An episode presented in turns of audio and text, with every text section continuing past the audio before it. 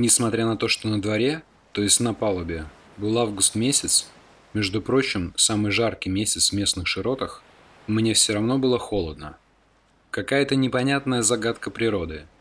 Если я прихожу на капитанский мостик в промежутке между пятью и шестью утра, меня обязательно начинает знобить. И абсолютно неважно, какой берег виднеется вдалеке. Сегодня в предрассветных сумерках ничего не виднелось. Да не очень-то и хотелось. «Монин!» А в ответ тишина. «Монин!» «Доктор, тебя уже заметили и тебе все очень рады. Становись за руль». Старпом пытался быть человеком. «А этот почему меня игнорирует?» Я кивнул на маленького ямайского лоцмана, сливающегося с забортным ландшафтом. «Ты что, не видишь, на кого он похож?» «Вижу». «Ну тогда не задавай глупых вопросов». Ямаец начал с места в карьер. «Hard is stubborn», что означает «право на борт». У меня чуть не вырвалось «Изи, лад, изи». Я вопросительно и демонстративно уставился на Старпома. Чиф не менее демонстративно и утвердительно кивнул головой. «Alright then, hard is stubborn».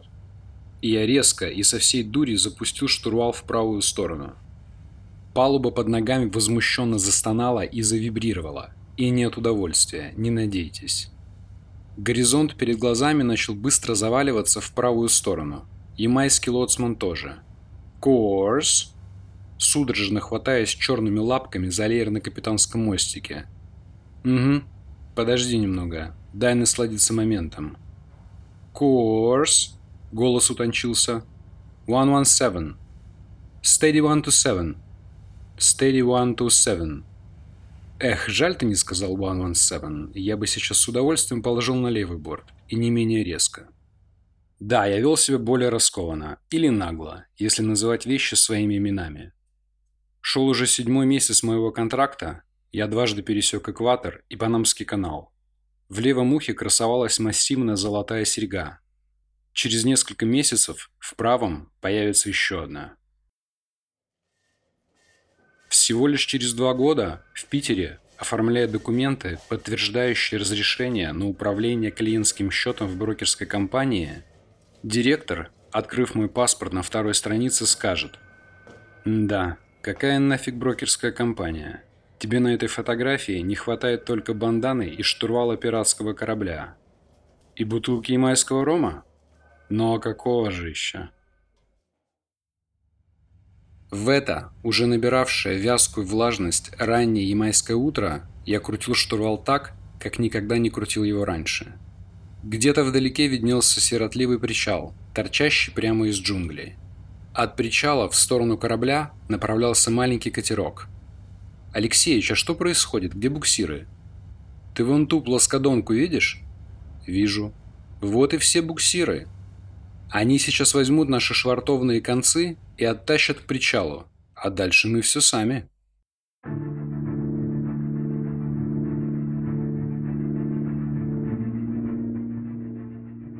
И началась самая длинная и самая геморройная швартовка в моей жизни – Швартоваться в открытом океане к рахитичному аппендиксу, да еще и без буксиров, удовольствие весьма и весьма сомнительное. Но если бутерброд вдруг падает, то падает он обязательно маслом вниз. Ситуация осложнялась очень неприятной зыбью. Да, я понимаю, что слово «зыбь» звучит как-то непритязательно и вполне себе безобидно. На самом деле зыбь бывает разной. Наша зыбь была самой зыбистой зыбью в мире – Корабль качало так, что ямайский лоцман украдкой поглядывал на меня, проверяя, не валяя ли я дурака, втихаря перекладывая руль с правого борта на левый и обратно. Нет, ничего такого втихаря я не делал. В этот момент я с тревогой думал о том, что мой новенький музыкальный центр, купленный несколько недель назад в Новом Орлеане, скорее всего, сейчас кувыркается по каюте. Мои мещанские рефлексии прервал звук Да-да, тот самый звук атакующего нас гула на драконе. Мы парковались задом, и один из швартованных концов на корме не выдержал напряжения и порвался. Правильно сказать «убился», но большинство слушателей имеют к морю довольно опосредованное отношение и, конечно же, не знакомы со специфическим сленгом. На корабле были синтетические швартованные концы. Пожалуй, самые опасные в сложившейся ситуации. Когда синтетический конец рвется от перерастяжения, разорванные части сжимаются как пружины и возвращаются к местам крепления с сумасшедшей скоростью. Человеку, находящемуся рядом, убивающийся синтетический конец может запросто оторвать руку или ногу, а при особо неблагоприятно сложившихся обстоятельствах даже разрубить пополам. Третий. Как у вас дела на корме? Все целы? Да, Чиф, все в порядке. Никто не пострадал. Хотелось бы сказать «просто так вышло», но в данном случае уместнее прозвучит «просто повезло, что никто не пострадал». Удар, сопровождавшийся оглушительным грохотом, пришелся в борт судна. Я не знаю, как выглядит броня танка Т-34 после попадания в нее обычного, не бронебойного снаряда. Но борт корабля, после того, как в него выстрелил синтетический швартовный конец, вызвал у меня именно такие бронебойные Т-34 ассоциации. В борту была огромная вмятина, метра два в диаметре, и до окончания моего контракта ее никто так и не смог отрихтовать. О музыкальном центре, который на самом деле стоял целым и невредимым на столе в моей каюте, я больше не вспоминал.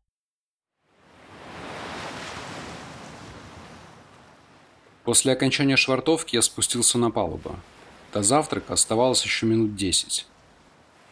Я наслаждался сумасшедшим видом ямайских джунглей, их необузданная и дикая красота была скрыта предрассветными сумерками.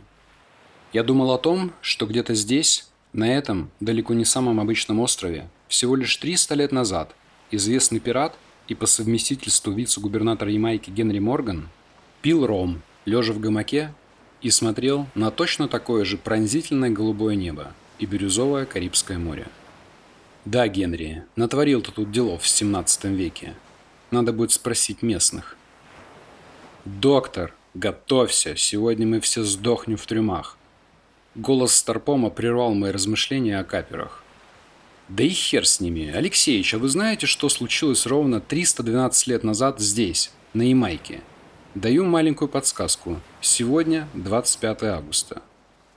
Да какая мне разница, что случилось в этой жопе мира 25 августа 312 лет назад? Ты слышал, что я тебе сейчас сказал? Сегодня, в этот знаменательный день, мы будем медленно и мучительно погибать в трюмах. Всей командой. Чиф, что это за ужасы нашего корабля вы тут разводите? Нас же будут грузить алюминиевой крошкой, а не канадской пшеницей. Капитан подумал, что и майский сюрвейер не человек, и зажал блок Мальбора и бутылку виски. Негр обиделся и сказал, что трюма будут проверять особенно тщательно – Алексеич, это же алюминий. Да какая разница? Теперь это дело принципа. Иди с завтракой. В восемь все на пиздячку. В не самом приподнятом настроении я направился в сторону надстройки. Солнце уже нещадно палило, хотя часы показывали только 7 АМ. «Доктор, так что случилось 25 августа 312 лет назад?» «Чиф, оно вам надо?» «Доктор, я же теперь спать не смогу». 312 лет назад, здесь, на Ямайке, от алкоголизма и цирроза печени умер Генри Морган. Старпом улыбнулся только глазами. Ну, будем надеяться, что сегодня, ближе к вечеру, все в нашей команде останутся целыми и невредимыми.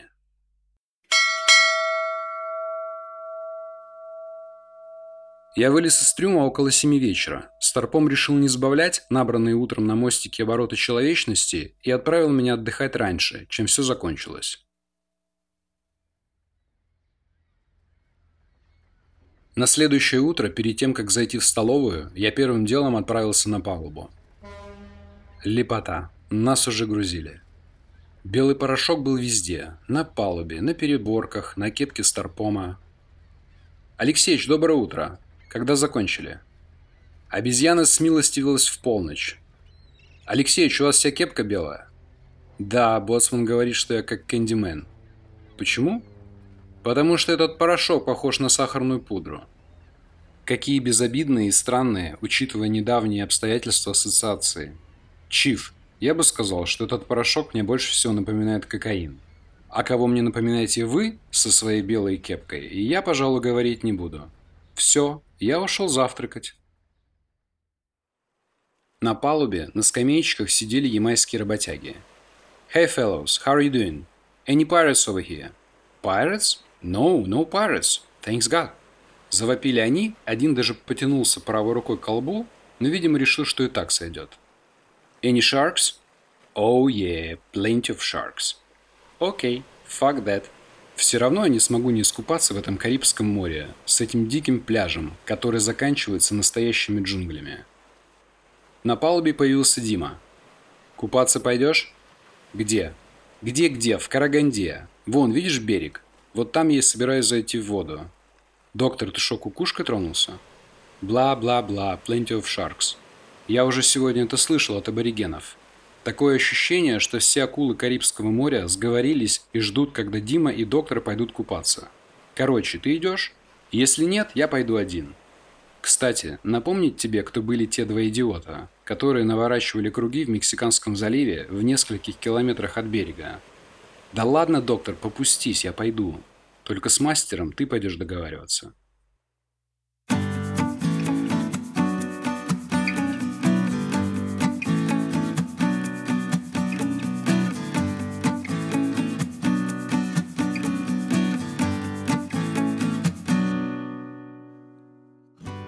После обеда я вышел на палубу в футболке, шортах, шлепках и с полотенцем на шее.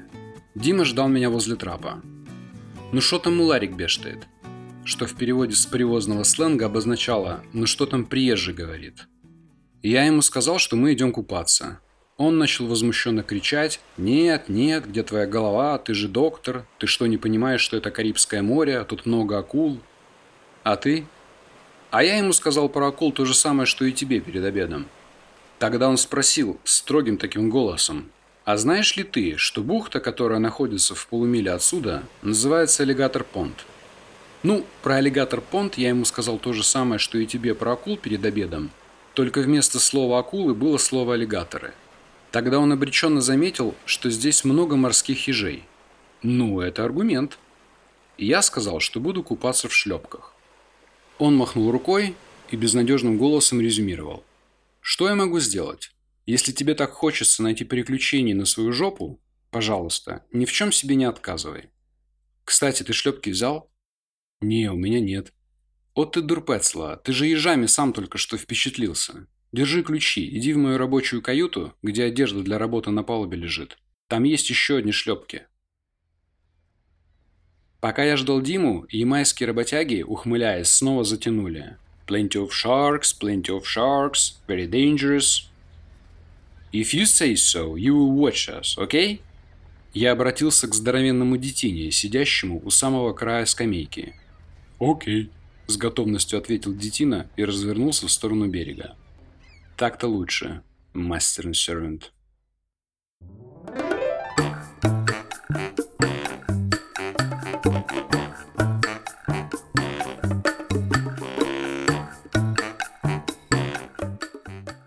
Пляж, если это можно назвать пляжем, выглядел примерно так, как выглядит берег необитаемого острова, на который выбираются потерпевшие кораблекрушения в каком-нибудь голливудском фильме. Примерно, потому что в фильмах берег выглядит все-таки благоустроеннее, что ли. Песочек, на который выбираются кинематографические герои, чистенький. Они на него облегченно падают и лежат, отдыхая, а иногда даже засыпая. Наш песочек был грязненький, в каких-то щепках и водорослях. Но это ерунда. В песочке жили очень мелкие и очень мерзкие насекомые, которые, как только мы ступили на пляж, дружно и радостно начали нас кусать и, наверное, подъедать. Но что нам насекомые? Нас до сих пор не остановили ни карибские акулы, ни мифические аллигаторы из близлежащей бухты, ни даже морские ежи. И вообще, мы пришли купаться.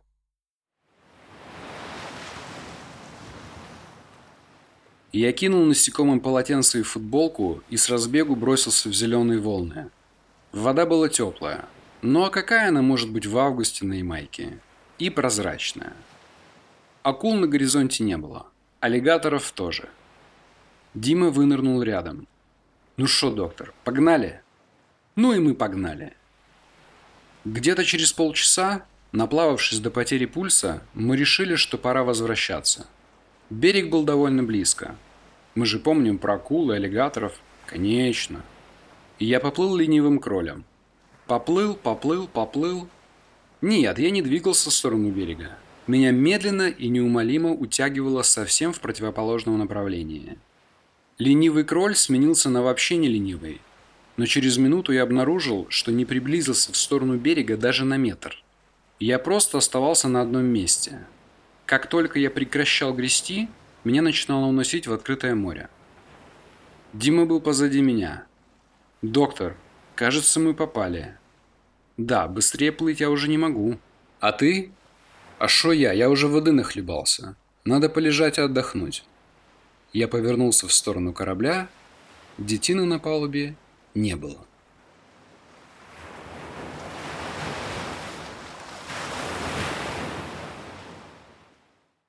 Во втором эпизоде Ямайского синдрома.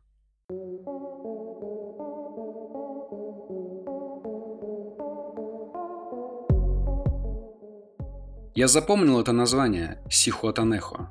Такое название трудно забыть. Я чувствую прилив энергии. Я настолько возбужден, что едва могу держать карандаш в дрожащей руке. Я думаю, такое возбуждение может испытывать только свободный человек, отправляющийся к океану. Я надеюсь, Энди сейчас там. Надеюсь, я смогу пересечь границу. Надеюсь, увидеть моего друга и пожать ему руку. Надеюсь, что Тихий океан такой же голубой, как в моих снах. Я надеюсь.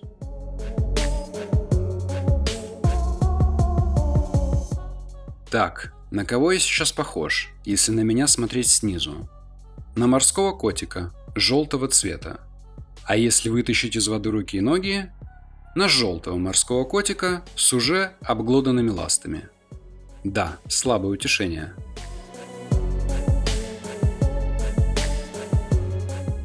Океан мирно укачивал, солнышко нещадно палило, а я лежал на борде и рассматривал стайку полосатых рыбок, резвящихся в нескольких метрах от меня. Стоп, стоп, стоп. Что это за полосатые животные, подозрительно напоминающие рыбок лоцманов? Я приподнялся и начал крутить головой в разные стороны. Кричать, скорее всего, уже было поздно. Меня бы все равно никто не услышал.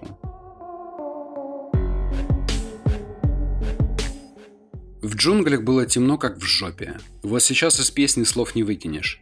В мексиканской пустыне, кроме кактусов и койота, были тусклые, но темно-синие лампочки. Здесь было видно ничего, на расстоянии вытянутой руки.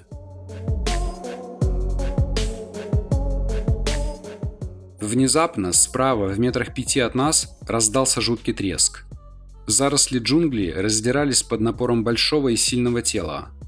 Если бы это был не 21 век и не обычная, а киношная реальность, то смело можно было бы предположить, что сейчас из зарослей появится голова тиранозавра.